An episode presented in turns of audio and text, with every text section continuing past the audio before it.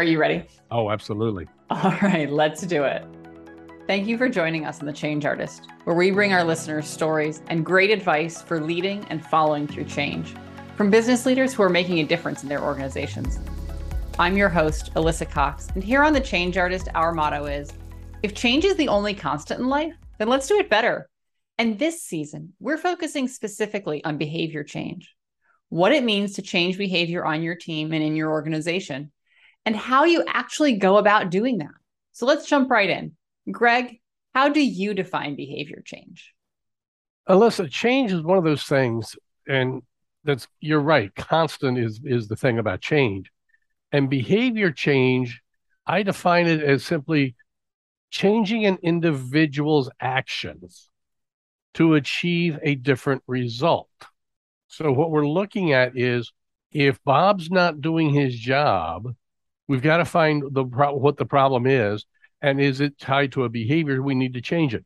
Does he need to come in earlier, stay later? Does he need to be better cognizant about certain things? Does he need to take different education? So we need to find what those individual actions are that are going to change.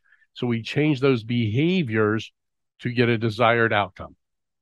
All right. And I definitely have some follow up questions for you. But first, I want to let our listeners know who you are. So, for those of you who don't know him, Gregg Gregory is a team building mastermind with over 25 years of experience helping organizations build the leadership, culture, and teaming behaviors that allow them to produce breakthrough results. And today, Gregg is here to talk to us specifically about those teaming behaviors, what makes good teams tick, and how we drive the right behaviors within our teams to make those teams as effective as possible. Now, I want to come back to your definition. You know, you talked about defining behavior change as changes in actions to achieve results. How do you understand whether the root cause of the issue that you're seeing is a behavior issue and to differentiate that from perhaps an attitude issue? In many cases, attitudes will drive behaviors. So what we've got to recognize, and I go back to the simplest behavior example of all, and that is what I build off of with the everything disc profile. If you're sitting at your desk, here's something that's very, very simple to do. You're going to draw two lines on a sheet of paper, one line straight up and down, and another line horizontally. So the first line is the vertical axis. At the top, you're going to write fast paced. At the bottom, you'll write slow paced. So on the fast paced, slow paced barometer, if you will, you're going to uh, judge somebody, you're going to adjust somebody, you're going to observe somebody, you're going to watch them in three specific areas how fast they walk, how fast they talk, and how fast they make decisions. Now, it's an aggregate of all three. Behaviors will change depending upon circumstances. So, if when I get on stage and I'm delivering a presentation, I'm really, really fast paced in all three of those.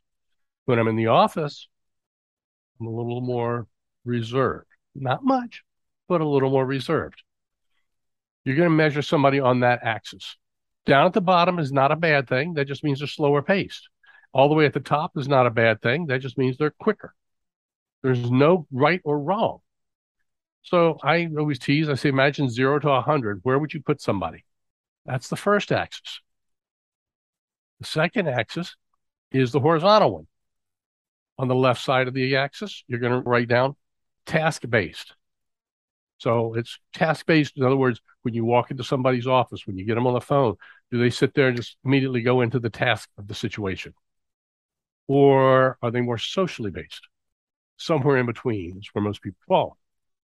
Most people, when you observe them, will not be all the way to an extreme on both axes. Some are, but not most people are not. So for me, I'm pretty high up on the vertical axis, but I'm pretty close to the center and I vacillate left and right on task based or social based. The more under pressure I get, the more task based I get. The less pressure I have, the more social I am. So you start to observe the behavior. What you'll do is combine those two graphs and you'll end up with a star or a dot in one of the quadrants. Disc quadrants, if you imagine four quadrants, upper left is the D, that stands for dominance. These are the people who are bottom line, get to the point, don't waste their time. If you've charted out your boss and you walk into your boss's office, or you've got somebody else on your team, you walk into their office, or you talk to them on the phone, and they are, we've got work to do, boom, boom, boom, boom, boom, boom, boom, and they're talking like that. Bottom line, get to the point, don't waste your time. So I need to adjust my behavior to be able to be more congruent with them. As a great leader, what I'm going to do is I'm going to work with my people to understand how they need to adjust in the same manner with everybody. If I think about some of these, like if these upper left hand quadrant, people who identify in the upper left hand quadrant, I can understand the higher up in the organization that you go, the more scope you have to display these these behaviors how do we see these behaviors exhibited at lower levels in the organization? And are there sort of career limiting implications of operating in that quadrant at, if you're lower in the organization? They're exhibited every day regardless of the level. I, I come out of the mortgage banking industry. Used to have a loan closer the beginning of the month she was funny giggly always social everything you get to her the last five days of the month when the business was on the line, you'd walk by and go, Hi, shut up. I got work to do. Leave me alone. Okay. It's not that she was mean because she was not. She just changed her behavior. So I had to identify her behavior. Now, you asked the question is it limiting or in that direction? It should not be. Could it be? Yeah, it could be, but that means the organization's a little short sighted. Does that make sense? It does make sense, and it, this idea that that we shift our behavior over the course of the of the month of the week with some periodicity, it really differentiates DISC for me from, for example, Myers Briggs, where Myers Briggs describes you, and this is you in perpetuity. This is you everywhere. This feels like a model that is a way of describing behavior, but you change over time. And it's not just sort of you grow and change. It's in the morning when i'm trying to get the kids out of the house i'm faster paced and more task based. Once i get to work and the pressure's off a little bit i can start to be more social perhaps with my teammates. Exactly. And that's that's the beauty part of being able to identify this. And it's, it's interesting because you may talk with somebody in the morning and they may be one particular style now they don't gravitate and make drastic changes they don't do that unless they get under that huge pressure. And that's the key part. So the upper left is the bottom line shut up out of my way. I've got work to do. The upper right is the I, which stands for influence.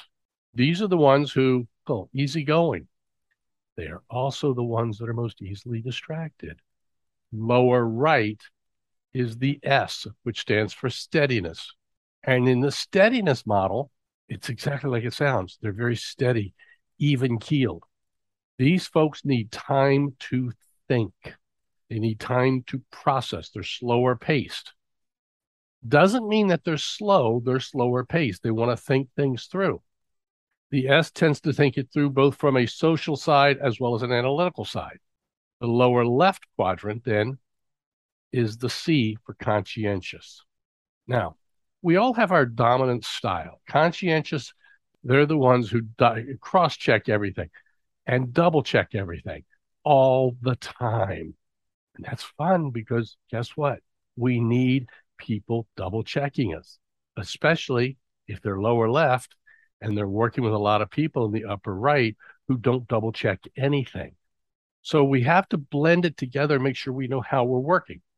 So let's look at how we delegate. Okay, I'm going to use a very simple idea of delegation about recognizing behavior.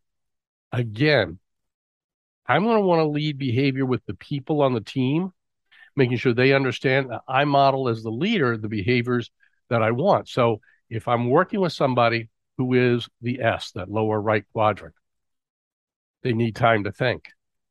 Now, if I'm a D, I'm going to walk in there, go, Sally, I need this taken care of right away. Thank you very much. Goodbye.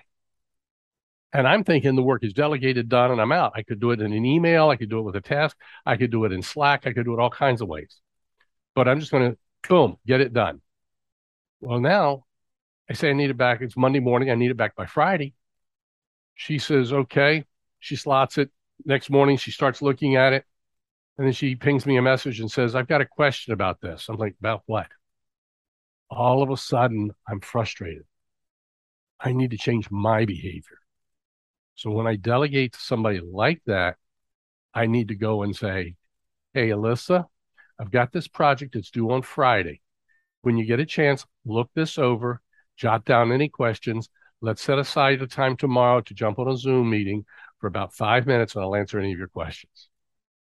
That will allow Sally to be much more in tune to doing what she needs to do, get it done in the time frame that she knows, and feel comfortable to come back and ask me for questions. And it anchors around understanding your audience and feels like managing your behaviors to get the most out of your team.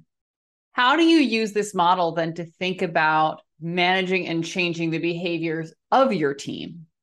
Right? And helping your team see and and tweak their approach to getting the right results out of themselves and others. If I am modeling the behavior that I want, then they will model it back. Let's use your kids as an example. A lot of parents use the term do as I say, not as I do. We've got to model the behavior. So leaders have to model the behaviors of what they're looking for in return. I'm fast paced. I'm working with somebody on the other side. I have to slow it down. So it's almost a listen first as opposed to a tell. And I think it requires us to get out of the mindset, almost the mindset of changing other people's behavior and into the mindset of figuring out how to accept others' behavior and optimize our relationship for the way you know they work. Let's go back to a book. I think it was out in 1983. The Seven Habits of Highly Effective People by Dr. Stephen Covey. Seek first to understand, then be understood.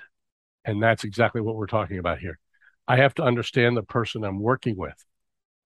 Now, I started doing this originally when I was in sales in the mortgage business. As I got into a management role, I started realizing, hey, it made sense. Some people think you're manipulating people. You're not. You're just trying to get to a maximum efficiency and effectiveness on how you're working with people. So, how do we marry this seek first to understand and then be understood approach to the need on the behalf of leaders to provide constructive criticism, constructive feedback to their teams when you spot behaviors that are in fact a detriment to the individual's effectiveness, a detriment to their achievement of their their goals in their career. Now we're getting into an area that's a little bit uh, different than just changing of behavior because now we're talking about building the team. And one of the most important factors on that is first we've got to do is we have to build vulnerability trust. So I have to build vulnerability trust with my followers. My followers have to build it with me. They have to build it with each other. So they have to build the trust. Once we've got the trust in place, then we create an environment that is safe for communication and safe for conflict. Conflict is healthy when it is found around ideas. If we don't have trust, we cannot have healthy conflict. Once we have healthy conflict, then we can get commitment. And when I say commitment, I mean true commitment, not somebody who's feigning commitment, saying, sure, I'll do it, and then they don't. And here's where we get to your question. I can then hold them accountable, but I hold them accountable for their actions. They're not feeling like I'm picking on them and I'm not putting them down, but we're working together.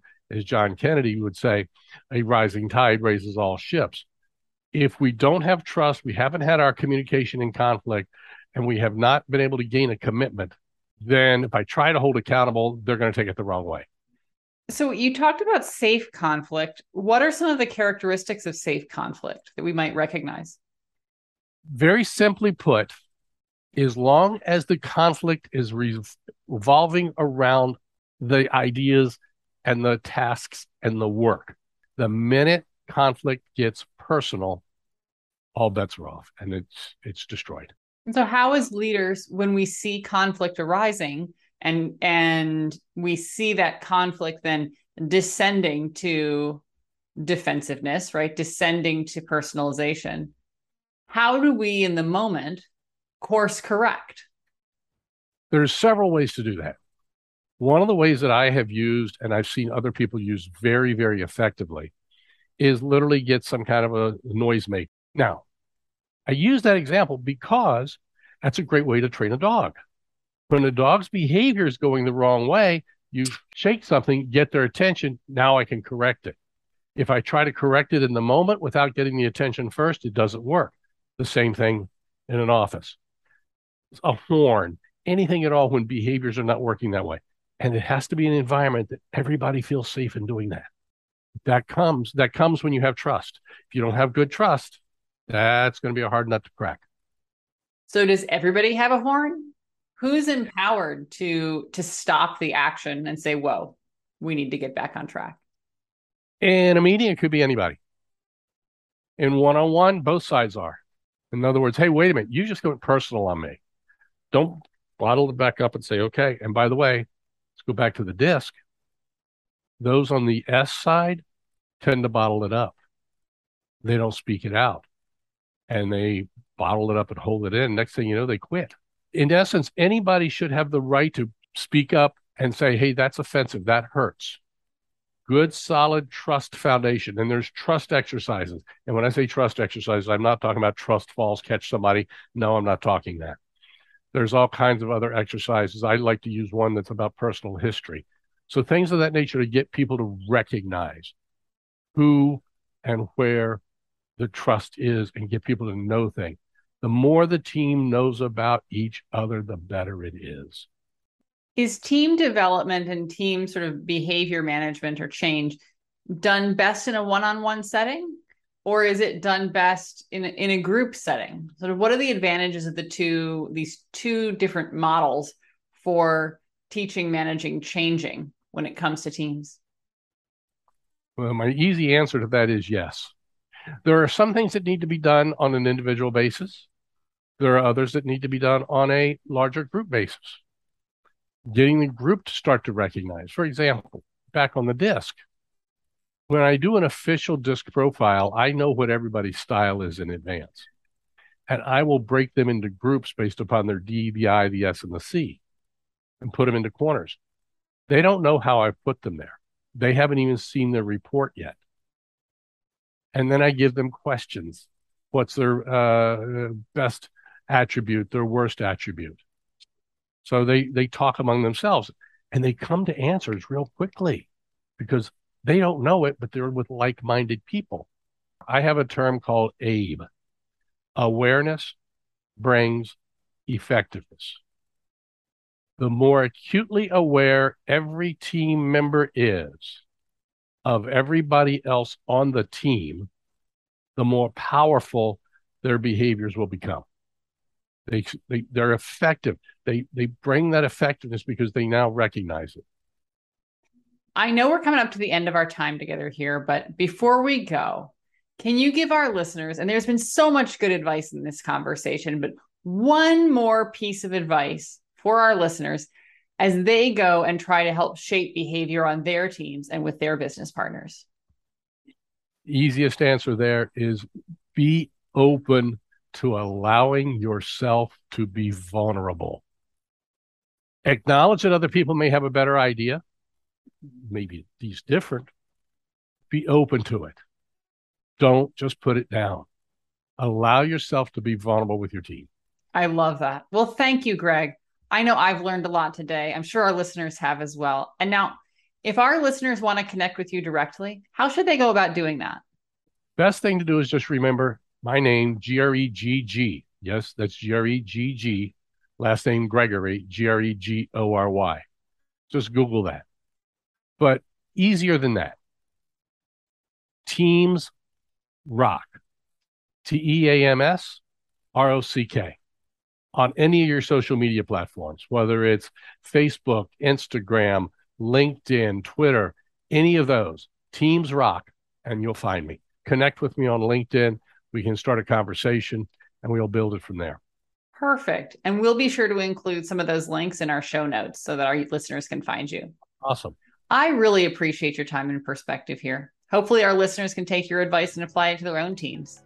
If any of our listeners would like to bring these conversations to their own organizations, you can visit us at blueswiftconsulting.com to schedule an intro call.